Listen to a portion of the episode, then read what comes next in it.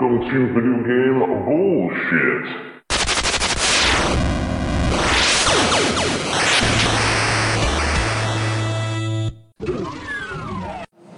All right, welcome to the panel. It's 90s gaming nostalgia. And I run a podcast called Video Game Bullshit. We bullshit about video games. So, what we do is we're to sit here, we're all to talk, we're to tell some stories. You can tell your stories too, because this is what this panel's about. It's not all about me up here telling stories, because who am I? I'm just an author and a guy who loves to fucking play some games. That's like everybody else. So, like, instead of listening to me sit around and talk all day and listen to, you're going to get to listen to Austin, people like Austin, who, are, who is an art designer for video games now. And before, like, what, what kind of games were you involved in besides for the legendary Mystic Searches? I worked on a, uh, a game for Facebook called Cold War Clam Bake that was sort of a. Um, what was it? It was an asset management kind of game, uh, Okay. or one that you played with friends online. And then I, I worked on a Kickstarter called Haunts the Manse Macabre, and it was a it was a, an asymmetrical turn-based uh, horror-themed game wherein it was a haunted house, and you played either the ghosts uh, who were haunting the house or the explorers who were trying to get in there, and uh, you played it head-to-head with your friends. It's actually a really cool dichotomy. Yeah, it, it was a it was a fun idea and a and a super fun project. Unfortunately, it like the other game, it never really shipped. Ah, So- so, so that was part of the documentary. That, Exactly. So, so in the new 8-bit Heroes documentary that he's an integral part of with Joe Granato, he, they mentioned like he's like, as long as this game ships, I'll be involved. That actually makes sense. You're involved in a couple projects that just never came to fruition. Yep. So, part of that aspect where you're building nostalgia, giving people other nostalgia, these type of aspects where I'm playing a 1979 arcade game, setting the first ever world record on it in the year 2016.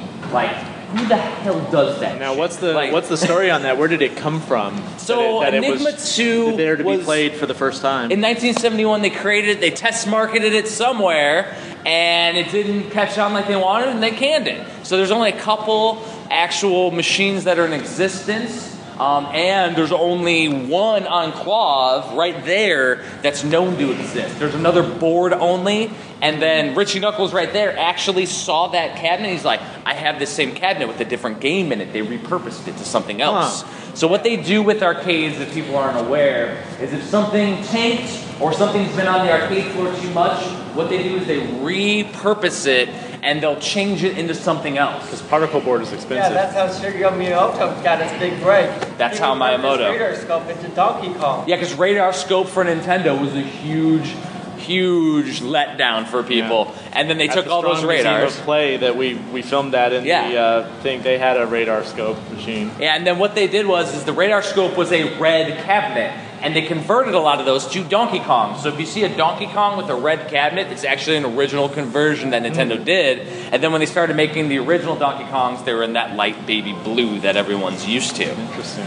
So the one thing I want to prove though is that even this weekend you can build a new nostalgia for video games. It doesn't have to be something that we did in the 80s and the 90s or back when we were kids. You can build nostalgia this weekend watching the documentary while drinking beers with friends or coming here and talking at a table about freaking old school video games that you're playing now or you know listening to a guy who's creating a tool that will allow us to make NES games in a month instead of multiple years Sure. that Joe's doing like there, there's Nostalgia is any part of your life that's worth reliving. Exactly. and if, if you don't think that what you're doing right now is worth reliving, we're having fun. And the other aspect that I've explained to people is, is that things that people always talk about is the heyday of the arcades. It was always cooler back in the day. You would go to the arcade, all your friends are there, and you get to hear the noises and stuff. What do you think this gaming room right next door is?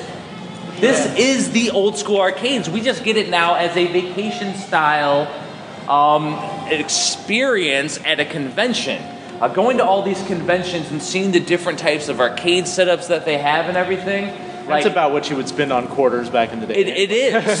it, it really is. And you get to play more arcade games than you ever thought fathomable over at these things. Like being able to play a brand new arcade game, Enigma 2 or something like that. That's like, awesome. Those are one of a kinds. And then there's people making brand new arcade games now uh, for like, that play like a 32-bit game or a 16-bit game or craziness.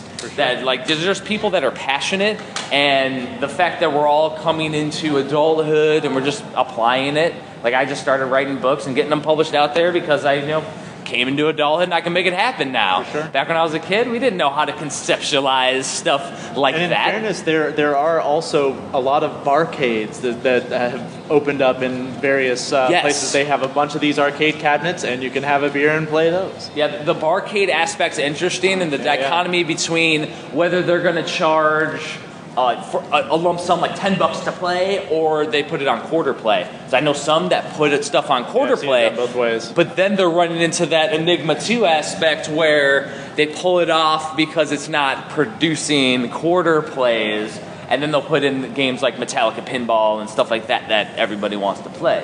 It, it's an interesting thing. Whereas if you put everything on free play, you don't get that those analytics. True. But then you can have the Ninja Turtles up there and all the classics, and people will have a beer and just play some games and enjoy it. Right, right. So it's it's all on what the proprietor wants. Whereas at a place like this, they'll have they can just load up the whole room with arcade games, and it'll be a different world. But then it gives you that no, that new nostalgia, which is pretty cool. And one of the interesting things, uh, one of the games that's really popular in those barcades are these sort of like four-person station games. You know that like you would see uh, back in the day, cooperative play. Only it's a big sort of pixel art, almost like a a game you'd find on your phone, kind of a time waster. You know, Yeah. little little platformer things, but people have a blast playing it.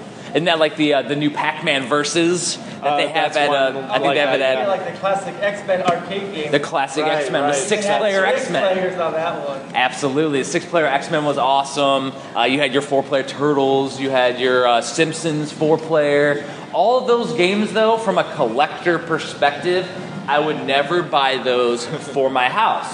And why is that? Did anybody know why I would not buy a Simpsons or Turtles arcade for my house? Why you wouldn't personally buy? Yeah, speak up so they can record, but yeah, why would I not have one of my favorite arcade games, Ninja Turtles? Why would I not have that in my house? Is it so common? Because it's so common. Not really. I don't collect for rarity. I collect for cool factor. That cool factor, oo- it oozes cool. Yeah.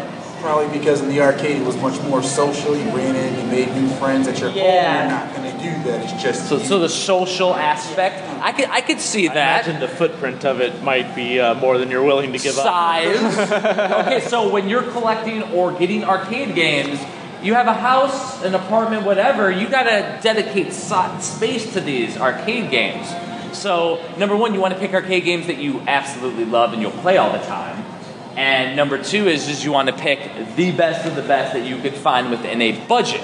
So my perspective is a game like Donkey Kong, a game like Defender, Centipede, Pac-Man, something that you could never possibly beat would be the games you would want in your arcade collection. Because if you're buying Turtles, what, what am I going to do? I'm going to put it on free play. If I put it on free play, give myself 100 lives, I'm going to beat it in 15, 20 minutes, and I'm not going to touch it again for a year.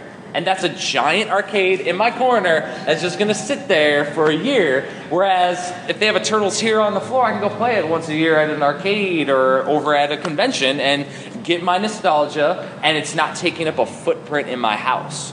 But a game like Donkey Kong, am I going to be able to personally do what some of these world record holders do and, and get to the kill screen in Donkey Kong? No, I'm not there.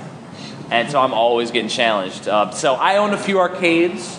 Um, do you have any arcade games? Have you? Because I know in the movie there's that MAME arcade that, that's at Joe. That's at Joe's house. Yeah. Yeah. Oh yeah. So- Yeah, my apartment doesn't have room for that. Yeah. Um, the arcades that I have, I have a Donkey Kong Jr. cocktail. So that's one of those sit down ones that you would play. Um, that's over actually at my parents' house because I move around every three years. Yeah. So I don't want to carry that with me. But it's a really nice arcade.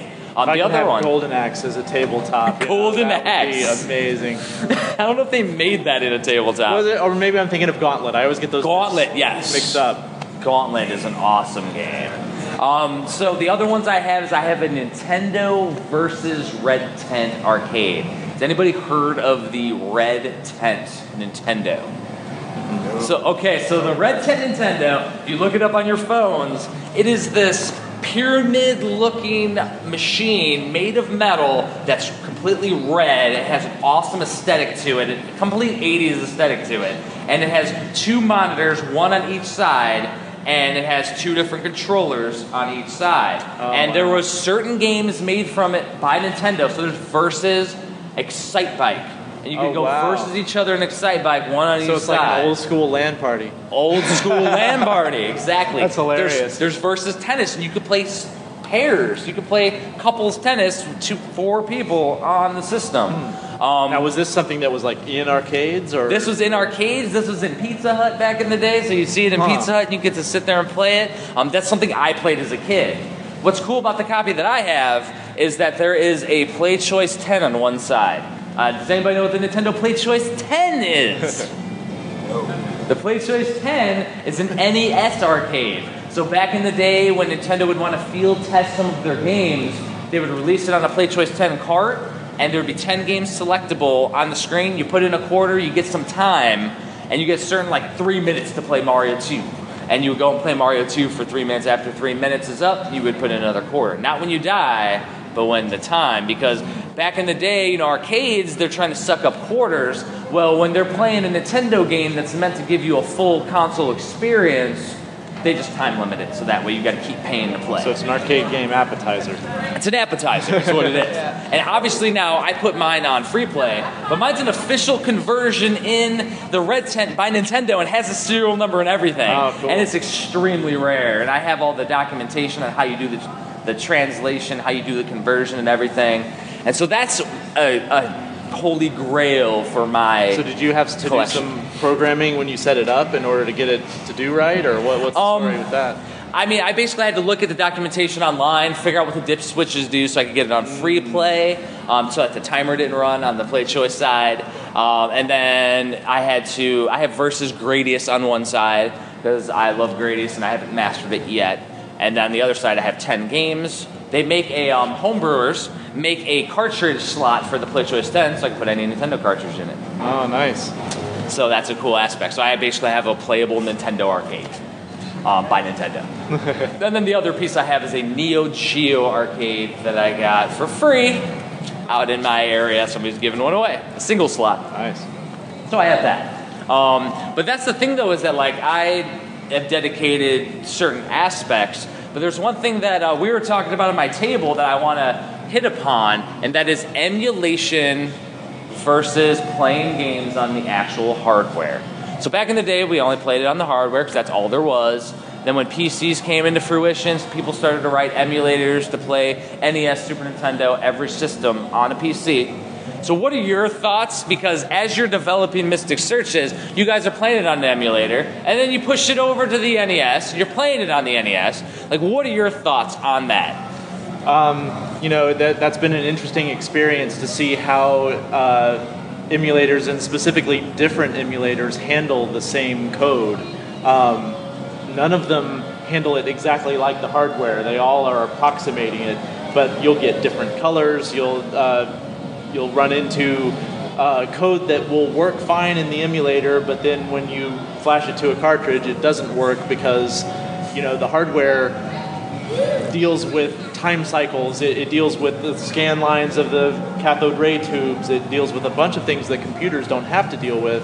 Um, and you know, another interesting kind of aspect of that, I've I've been hearing people uh, who, when they're playing the uh, the Mega Man games that have been you know re-released uh, for modern consoles, they're shocked at how hard it is.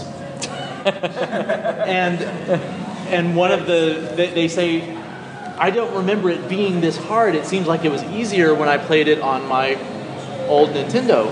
And the deal that game specifically had a whole lot of objects on the screen and things going on and, and Uh, slow down. exactly and uh, metroid is the same way Yeah, the that- slowdown actually becomes a big part of the gameplay Yeah, Yes. that was a game, part of the gameplay in Space Invaders as you go Absolutely. more, it's sped up.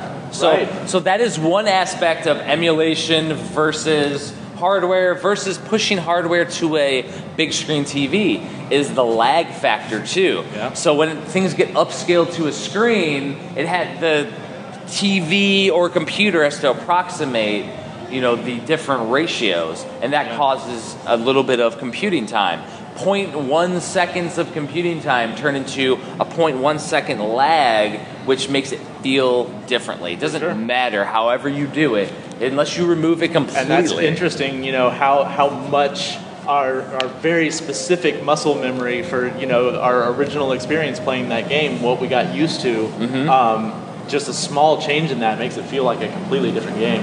Yeah, and, and that's why, like, if you've grown up with the NES and you played it on TV, you're probably not going to enjoy those same games as much on an emulator because it's going to feel different than what you remember. When you remember something, that's what you want to experience again. sure. And so if you just start playing it on an emulator, though, you'll be fine with it. It's not going to bother you. And that's why you see people arguing on forums as to like what they care about and what they like and all and in that. fairness, if you played it on the emulator not long enough, you would probably get used to it, and that would then become what you expect. Mm-hmm. You know, it's it's all about the um, Anything you play like a thousand, a yeah, million getting times. used to it.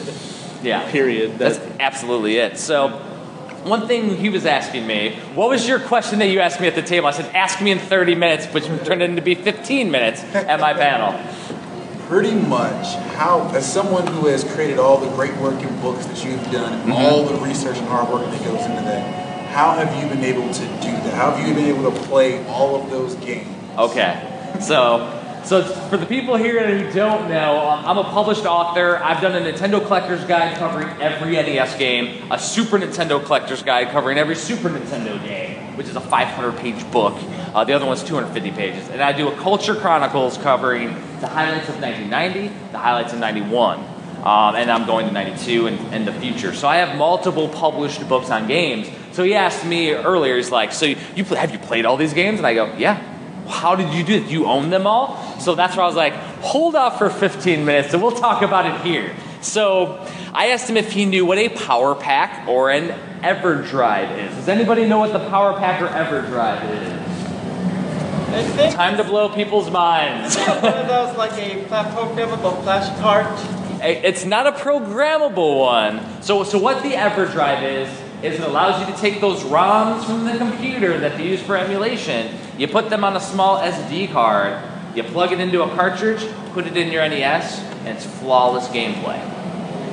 Which also means, and it opens up a million realms. So number one, I can play every single NES game on one cartridge and not have to own everyone, and not have to dig out out of my collection every one of my cartridges because I have a pretty much a complete NES collection. There's you know, Nintendo World Championships and some crazy shit that I don't have, but like You don't have to yeah. Yeah, um, and you don't have to do the whole blowing on thing because once you get it set, I actually have a Famicom EverDrive on a AV Famicom 2, which is RGB out, and to a PVM, so it has optimal picture. It looks better than when I was a kid. It looks awesome.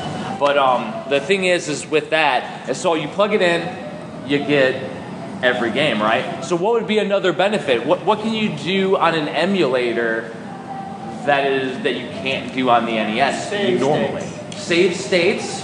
Um, another one. How about those hacks that we were talking about? NES hacks. People that make Oh, yeah. Mega Man inside Mario Brothers. Yeah, Um, Link back to Mario. translate E's or translate RPGs that weren't playable in the US. Yep. So you can play translations, you can play hacks, you can play everything on an NES, on the actual NES, like it was supposed to be played, but you could only before that play it on an emulator. So you can Were there any ROM that. hacks that you particularly enjoyed? All right, so the ROM hacks that I enjoy the most. What was my favorite game of all time on the NES that we talked about? My favorite? Super Mario Bros. Super Mario Brothers 3. Somebody spent eight years hacking Mario 3, and it's called Super Mario 3 Mix. And what they did was, is every world is a Mario Brothers game. So there's Mario 1 in World 1, Mario 2 in World 2, and you can pick up and throw radishes. Mario 3, instead they turned it into like a ghost alternate world. Mario 4 is Super Mario World with Yoshi. You got Mario Land in there. They even did Mario Sunshine and Mario Galaxy with manipulatable gr- gravity. Oh wow! And it was just, this was an extensive ROM hack. That is one of my favorite games of all time, and you can save, and there's three coins per level. So you, once you get all the coins, it unlocks a ninth world where you fight another boss, a new boss, at the end of the game. Like it's, I think it's Count Bleck from the Super um, Paper Mario, Yeah, Paper from the Paper Mario series. You fight him at the end in a brand new boss battle, and there's all new bosses at the end of every world. Fight Bowser Jr. a lot. It's, it's a really extensive ROM hack, and there's Zelda ones like Zelda Outlands. That's an outstanding one. Sure. Um, and you can play all these on the EverDrive. There's certain crazy ass hacks that do use special mappers. Yeah, no.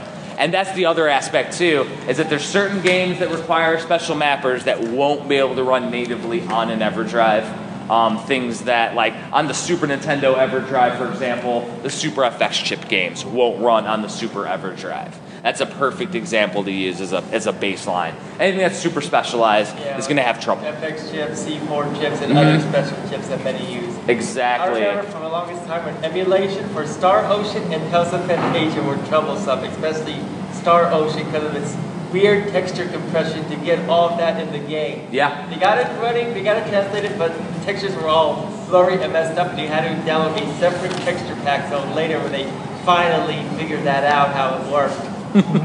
Yeah, it's always interesting with the RPGs, and some of those I think still do not run in the Super EverDrive. Um, the really cool aspect, though, is that recently they released an upgrade to the Super EverDrive called the SD to SNES, and it allows this MSU1 mapper. This MSU1 mapper allows you to have CD quality audio playable on a Super Nintendo cartridge. Oh wow. So you can have a metal band covering Mega Man X playing while you play Mega Man X coming on a Super Nintendo. Like it is amazing. The Legend of Zelda: Link to the Past one, it's, it's by the orchestra, and there's a movie beforehand because they can Oh, do wow. small movies too. And which also means it opens up the Laserdisc style games like Super Road Blaster. There's Yeah, a port of that to it. Um, it is ridiculous, and they've recently did a few more games. That, and there's people that are modding these games. because You have to rewrite the code to be able to read those files.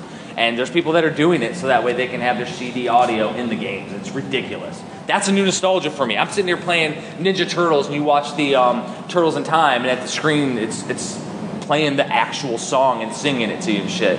You're playing, uh, what is it, rock and roll racing, and it's all the rock and roll songs. so you get to play Bad in the Bone while you're racing and all the, the classic so no more ones. unplugging the audio cable from the TV and putting your CD player. in Yeah, you don't need to do that anymore. like you get to listen to it classically, and it's a really cool aspect. Something that I never even knew was a thing. Yeah, yeah. Um, I'm, I'm obviously I'm going to write an article about that in my Super Nintendo compendium that's going to go along with it. I'm writing about the MSU1 enhancement chip because it's something that not a lot of people know about. That's one of those things that I want to do with my books is just write about things that not a lot of people know about or nobody has covered yet. So nobody did anything that was artistic like I did with my uh, Nintendo book. I was the first one to do that. I threw it out there, and people went nuts for it. So now I'm doing Super Nintendo even crazier and highlighting things, and then letting backers write their own stories in my books Ah, cool. and cool stuff like that, and and reading about their nostalgia, their experiences. I said I don't want to see a review on Legend of Zelda. I want to see what your Legend of Zelda story is Right, when you right. played it. That's what I want to see because yours is different than mine. So that's the classic. So speaking of that, what is your favorite experience, Austin, when you were a kid? I'm gonna go with Strider. I think. Strider. Strider and Wing Commander, but you know that was PC. So for, Yeah, yeah, for yeah. the NES, uh, a friend of mine, we rented Strider. We you know took turns doing the levels, and we went through the whole game that way, and that was Feel an free. amazing time. so so VGBS people that are listening online realize that we did we do something called bullshit homework on our podcast. It gives me an excuse to bust out my backlog of games and play some old school shit.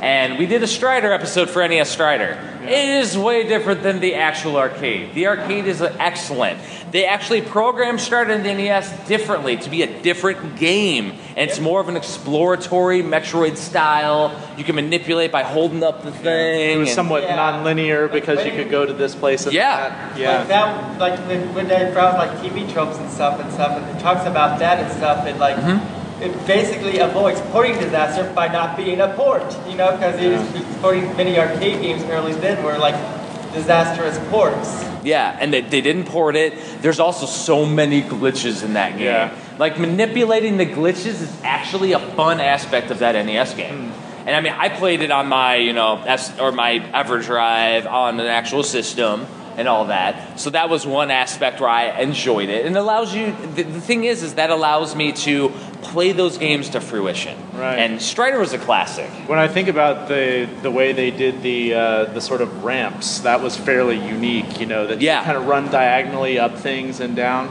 One of the great things that we got to do uh, filming the documentary, I got to meet Marc Ericksen, who did the cover art for Strider. Nice. so that was that was a really neat. So he, he did a Yeah. lot of interesting covers. And Yeah, for sure. Like he was the Mega Man, legendary Mega Man 2 artist who Yeah. didn't get to see the game devil. beforehand. Make a guy with the Mega Man. Like Yeah, yeah. that's a classic. I almost want to contact him. Maybe he'll do a book cover eventually or something. he's great to talk to. Yeah. He's a super nice guy. Yeah. No, like back when they decided for when they redid Me- released Mega Man 9 and 10, they went back and made the classic covers for those games. Yeah, I actually have a Mega Man 10 shirt that has like some crazy ass looking thing. It looks nothing like the game. It's awesome. Yeah, I love it. I love that. What's crazy about the community too is that some of the guys on Nintendo Age, you know how with, when they re-released Mega Man 9, they did a press bundle with a CD in it, and it's like highly sought after Oh now. yeah, because the CD case was shaped just like an NES cartridge. an NES cartridge. The bad 9 box art. And some guys on Nintendo Age made one for Mega Man 10 with a price sticker on it too. It looks hilarious. and now they just did one for Mega Man X Street Fighter, Mega Man Cross Street Fighter. That, that game. So they've done the soundtracks for those games too. So they're just like keeping it alive too. Like stuff that Capcom won't do. Guess what? We're gonna throw that shit out there. Yeah. Freaking awesome. Now on the Strider realm, going to Super Nintendo in the '90s. Do you have you heard of Run Saber? No.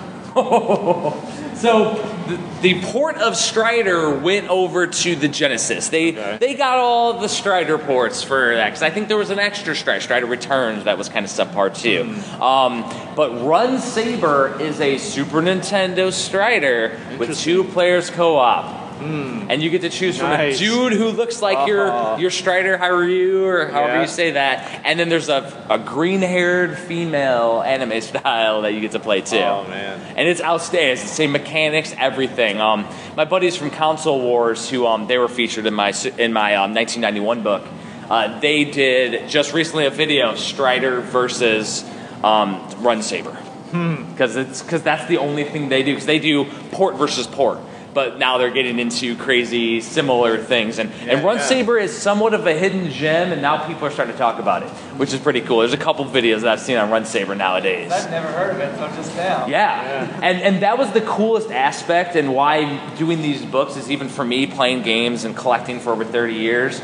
It's like one of those awesome aspects because I'm learning about these games and stuff about the systems I never knew about. I didn't know about Run Saber. I was like, holy shit, this game's fucking awesome. Yeah. There's this game, uh, Turbo Tunes, for the uh, for the Super Nintendo that was released only in PAL, and it's just as good as Mario Kart.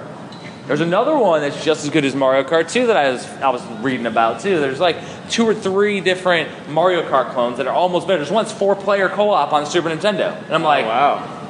Why the hell didn't I have this as a kid? I would we would have had part we had parties and we would switch off on the two player mode. Like what the hell? We had to wait till the 64 with Mario Kart 64 to make it happen. Here's an interesting question. As Yeah, a reviewer, when you are playing a game that you don't like, how much time do you spend with it? I spend the same amount of time with every game. Yeah? Just because I don't like it doesn't mean that I shouldn't give it a fair shake. Sure, sure. And the other aspect is, especially if we're doing it for bullshit homework, I gotta beat it. Um, the the Hmm. classic one, uh, Adventures of Batman and Robin Ooh. on the Genesis. Um, it's different than the one on the Super Nintendo. The one on the Super Nintendo is like a platformer, and it's a little difficult. Okay. The one on the Genesis is a damn walking uh, Contra style shooter, Okay. and then there's shoot 'em up, uh, vertical shoot 'em up aspects. Oh, like But but all- POV type things? Yeah, Oh, all weird. not POV, but side scrolling shoot 'em Oh, up, okay, and you're just okay. sh- shooting batarangs infinitely. And it goes forever. The enemies take like 50 hits apiece. Oh, good It is it, there's a techno um there's a techno soundtrack to it that I mean there's people that swear by this game because they just love the techno aspect music. And I'm like, I just want to hear the damn animated series theme. Yeah, like it's from you know exactly. Like I want to hear the, the classics. And the Super Nintendo hit that. Yes. So like after I beat that game, because I made sure I had to beat it, and it took me fucking forever. Um, after beating that, I went to the Super Nintendo. and I'm like, oh my god, this is what I wanted the whole time playing the Genesis version. It's like there's just so many different aspects and surprises that I get as a reviewer, but I make sure I play it to fruition. Um, the other aspect is too is I try to find something good about something shitty. Perfect example: Mario learning games on the Super Nintendo. Oh, Mario yeah. fun with letters, fun with numbers. Mario I missing. yeah. Um, so, but I have a five year old. And it's meant for five year olds because my daughter sits there and plays it and she's learning numbers and spelling and things. And I'm like, all right, so I see the aspects that make this a useful game. And that's actually not the best example because that's still made well. There's games that are just not created well. Captain Novolin. They have a copy in there in the, in the museum of the actual one that they sent out to uh, the different uh, the different companies to share the medical facilities because all those games were to teach about different disabilities and diabetes or don't smoke with Packy and Marlon or the different aspects of like insulin, how to input insulin in the Insulin, I- Yeah, that was no, the insulin one. Jesus. Like some of those are, are classically bad. But the thing is, though, is that you got to try to find some kind of merit from it. Um, I also, in my reviews, try to stay objective and tell somebody about it and maybe only give one sentence of, I happen to not like this. like, because I don't want to sit there and crap on your favorite game of all time just because I didn't personally have a good experience with it. Like some people may it may be their gold medal game, and I just happen to not like it, but they love Color a Dinosaur. I don't know. Like there is. so that's one thing I want to do. I want to go around the room and find out what is your favorite game of all time. It doesn't have to be from. It can be from any era. So we have you in the back first. Favorite game? Yell it out. I'll say Wind Waker. Wind Waker, excellent game. Legend of Zelda style. Now, do you remember when it first came out? Yes. How many people were pissed off that Everyone. Zelda was going cartoony? now, they're all saying it's one of the most instrumental games in the Zelda franchise, dude. All, like, it's like a hilarious thing. I just wanted more Zelda. I didn't Yeah, care. Basically, Like, it's like with Zelda, it's like they pissed off the newest one. yeah. And my thing is, is I was like, I just enjoy them all. Yeah. So, but Wind Waker, that's a good Like one. right now, what about you? Well, for 64 system, Any system you want. That would that be the first Zelda that came out on that one? The first Legend of Zelda on the 64, the Ocarina of Time? Yeah, not the one where it's time. That's why would do that. And Yeah. Then, and then Goldeneye. And you're 100% right with Majora's Mask. Yeah. Because, um, so, so Ocarina of Time and GoldenEye, two classics. Majora's Mask, so a Legend of Zelda game to me, I like being dropped into nowhere and you got to figure it out. You get to go explore, figure out what the heck you can do, what you can't do. With Majora's Mask, number one, they spell everything out for you. They give you a story, they send you on your way, and then you have this clicking time at all times. Hmm. And to me, I would never be able to relax and get comfortable with Majora's Mask because I was always worried about the time ending, and I could just never get enjoyment out of it. Ocarina of Time, you can just go around and, fl- and you know just chill out and enjoy the landscape. And I, I don't think it's held up too well graphically over time. That whole generation, really, from a 3D perspective, hasn't held up too well. And mechanics are a little clunky because you had the weird 64 controller that now, like back in the day, awesome. I, I couldn't see it any other way. Now going back to it, it's it takes some time to get back into the groove. Um, it really does. But again, though, if I'm trying to play GoldenEye and LC, LED, it ain't gonna work. You got to play it on the on the actual CRT like back in the day. Because again, that I wonder little how bit of lag. like that would uh, would work with an HDMI conversion or something. It, it's still a little bit laggy. and We, we've tried. And and if it's too sharp, it just doesn't look like anything. Yeah. Yeah. Well, because there's one thing, the um, EverDrive for the 64, you can put um, action replay and game genie codes on it. Hmm. And people have made game genie codes to get rid of the dithering on it. So the dithering gives it that little blurry effect. And it looked good on a CRT because it would Yeah. compensate for the scan lines. Well, on HDTV, it looks like shit. It looks terrible. It looks all blurry. When you take off the dithering, it actually crisps everything up and it actually looks presentable. Hmm. Um, but it's another thing though when you put it on HDTV, it still doesn't look great because you're going Right. to have that little bit of lag, and it's just not going to feel the same. Oh, I actually remember one excellent ROM pack that on for Ocarina of Time and Majora's Mask and someone did. They redid the entire graphics of Ocarina of Time and Majora's Mask to look like Wind Waker graphics. Really? Yeah. That's awesome. So you can play those games looking in the Wind Waker style. And that, that Wind Waker basically translates great to HDTV.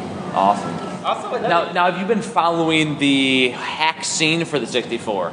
Um, I get a lot of information Not from much. RetroCollect.com. It's a it's a UK-based website. They typically they'll post some of the obscure ROM hacks and homebrew and I'm stuff. afraid not, but Well, there was a Mario 64 hack that was just released within the last week.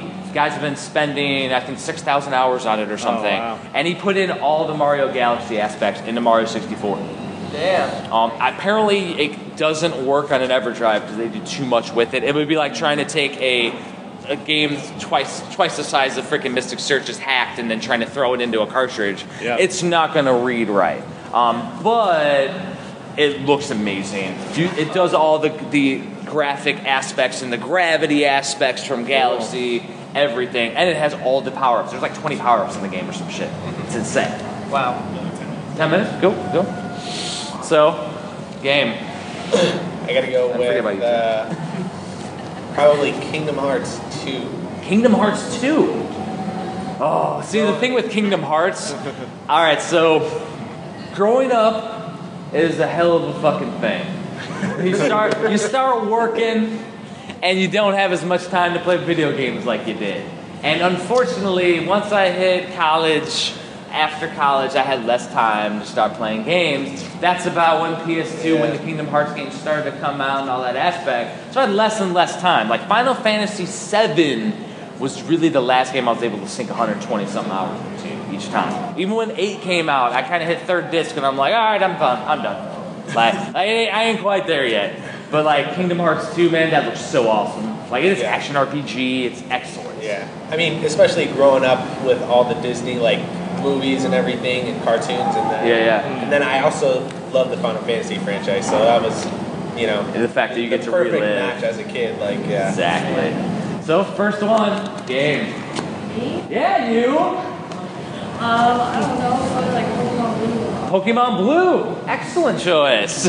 yeah, the Pokemon series, that's like RPG aspect, but um, the one thing that never got me, I don't know, is everybody here's played Pokemon the original? Yeah. Yeah. I have my copies of Red No.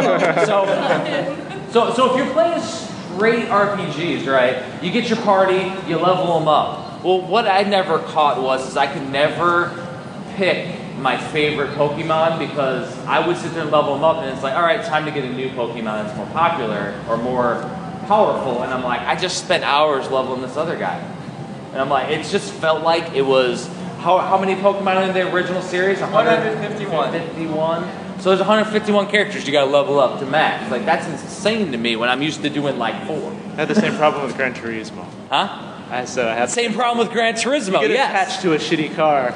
Yeah, you get your Nissan Skyline and you don't want to move on from it. Like played a lot. Yours? Um, I was gonna say Doom until they brought Kingdom Hearts. Kingdom Hearts. Doom. Oh, we'll go to Doom. so we did a whole bullshit homework. It's called Brutal Doom. Have you heard of Brutal Doom? Yes. So Brutal Doom, you take the original Doom, you put it in Zandronum, which is a new emulator that you put within the PC, so you can run it on a PC now. And it applies these textures and maps, and it's gory. It ups the gore to current level generation standards. There's dripping guts when you blow up the, the, the uh, different demons, and they'll be dripping off the walls. Um, when they when they released the new Doom, the guy from Brutal Doom put all those weapons and all those aspects into Brutal Doom. He's just like, yep, I'm gonna put those in there too. Um, and there's all these different types of mods and aspects, and then there's a hacking community, like we're talking about ROM hacks. There's a Doom hacking community where they're they've been hacking Doom since it was released. So back in the day, you had the Beavis and Butthead hack and all the classics. Well, now you have full Doom games that you can play, and then you put Brutal Doom on top of it because it's like a skin, and it's freaking awesome. And then now you can jump, you can do all the craziness. like you could in the in the classic uh, Halo's franchise and all the other games too. Like they start adding stuff, and you can turn that on and off because if you're playing with the Doom purist, they don't want to fucking jump. They're like, no, there's no jumping allowed. but and then the other aspect of Brutal Doom, multiplayer, play like uh, GoldenEye style, you and you can play multiplayer co-op through the game. So you can play up to four players going through a level because some of the levels that people make are brutally hard. So it's really impossible to progress through the game. But then when you play with four people, you can you can make it through because not only do you not respawn all the way to the back of the level, you keep respawning as people die. So it's it's a really You cool got more aspect. times the firepower. And you get four times the firepower. So you can beat levels that you normally would have had trouble going through. It's a good one. All right, what's yours? This is so hard. So hard. Easy. There's so many favorites across many different genres. Well, which one do you want to talk about? all of them. Like that's not that doesn't even count. But here's what I'll say. Um, I gotta go back to the beginning. I gotta go back to the beginning. The, the thing that brought me to the games. The reason why I'm here today. Um, the first game, the game that I first fell in love with, which is the very first Super Mario Bros. on the NES. That's where it all started. Everything Super Mario Brothers. From the, the first one. I don't even. I'm not even saying it's the best one, but they've been able to take that core concept and For keep sure. it going for the last 30 plus years. That is something to be said. I, Well- I just got to go back to the beginning. And it's The crazy. gaming. Exactly. it, it, it really is. It's crazy to think how much influence that game has had on everybody as a gamer. yeah. Like it's insane. And the thing is, is that Mario has hit every generation. It's one of those things why I will always buy a Nintendo console. I don't care. I'm gonna get the Exactly. NX. Because why? Because I like the Mario games, I like the Zelda games. They're gonna release one of each of those. I'm good.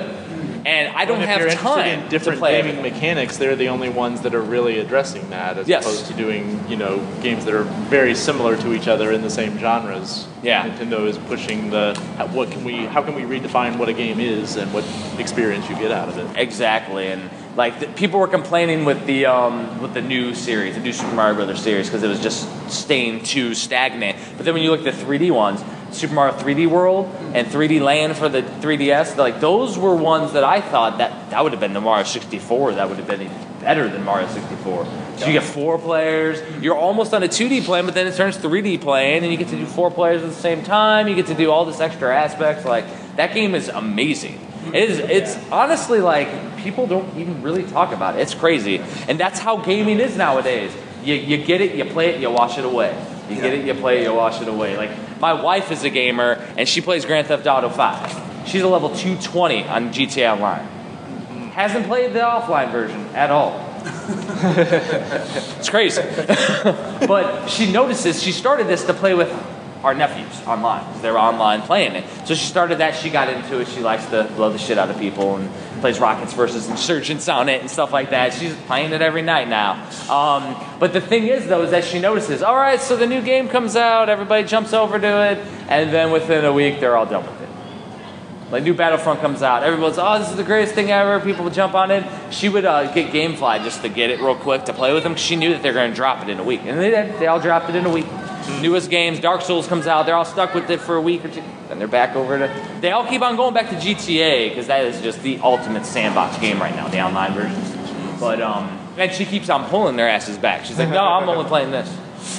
See, I've actually started my wife on games as well. She's into MMOs, so she's now Okay. clocking over 2,000 hours in Guild Wars 2. Guild Wars like 100 levels in World versus World, which is their type of realm. Yeah, yeah, yeah. Game style. So, oh yeah, she's playing right now as we speak. she's playing. She's like, oh, you're going out there? I'll be here. So I can't keep up with her. I created a monster. I That's good though. I mean, the thing is though, having that dichotomy and having that what draws you is awesome, and that's why I don't even dog my wife because the thing is, we play other games. We play the uh, Tetris Dr. Mario. Um, she kicks my butt in Paperboy 2 on the Super Nintendo. I personally like the Genesis one better because Paperboy 2 you can jump on and off the curb on the Genesis. The Super Nintendo, it's like original Paperboy. You can't. So she likes it. She's used to it though. So that's that aspect though. But I mean, she's she doesn't like playing a lot of the platformers because my ass would beat her every time. Or like same thing with fighting games. Like she likes Mortal Kombat 2, but she doesn't Yeah. like playing versus me. And I've never held back. My wife doesn't like any modern console games. She's not into any of that, but she will destroy you in Ms. Pac-Man. Amazing. That's still her. she will Ms. go crazy. Like Pac-Man. if there's a, uh, if there's an arcade cabinet, it must be played. you That's know, awesome. like, so, so that's probably one you need to have in your final wrestling yeah, home. yeah. yeah. If I were to choose one arcade game, yeah, Yeah, that would be the one. And, and that was the thing. I had a Mortal Kombat 2 arcade uh, for for my wife, and then we had to move, and I had to get rid of it. Wow. My wife has three games that she always kicks my ass at, everyone else's. Pilotwings for the SNES. Yeah. Um, what you call it? Super Street Fighter, Super Puzzle Fighter. Oh, yeah, Puzzle yeah. Fighter. She's a big Super Puzzle that. Fighter. And uh, Perfect Dark on the N64. Perfect Dark, sequel to GoldenEye, essentially. Oh, yeah. Basically, yeah, I recently got a hold of that, uh, like about six months ago, a copy of that N64 copy. Nice. Yeah. So, so I think our panel's about over. So everybody, you can reach me at HagensAlley.com uh, or VGBSPodcast.com, same website. Uh, Complete NES is my first book that put me on the map. Complete NES Collector's Guide. Uh, Complete SNES is still up for pre-order right now. Uh, as soon as I order the main print run, which is going to be within the next week or so, I'm going to have to close down pre-orders. But it is there. Um, so thanks, uh, thanks for Austin. Where can we find you, Austin? uh, AustinMcKinley.com. Also, the new 8BitHeroes.com. So, New 8 Bit Heroes documentary chronicling his, him and Joe Granato's adventure into programming for the original NES. It is an awesome movie. We screened it yesterday. It was really freaking cool. Check that out. And they're having an NES game that's going to be associated with it. That'll be out soon too. They have that open for pre-orders too. Correct. So, yeah, please uh, support if you can and check us out. We have some booths out here. Appreciate it. Thanks. Thank you.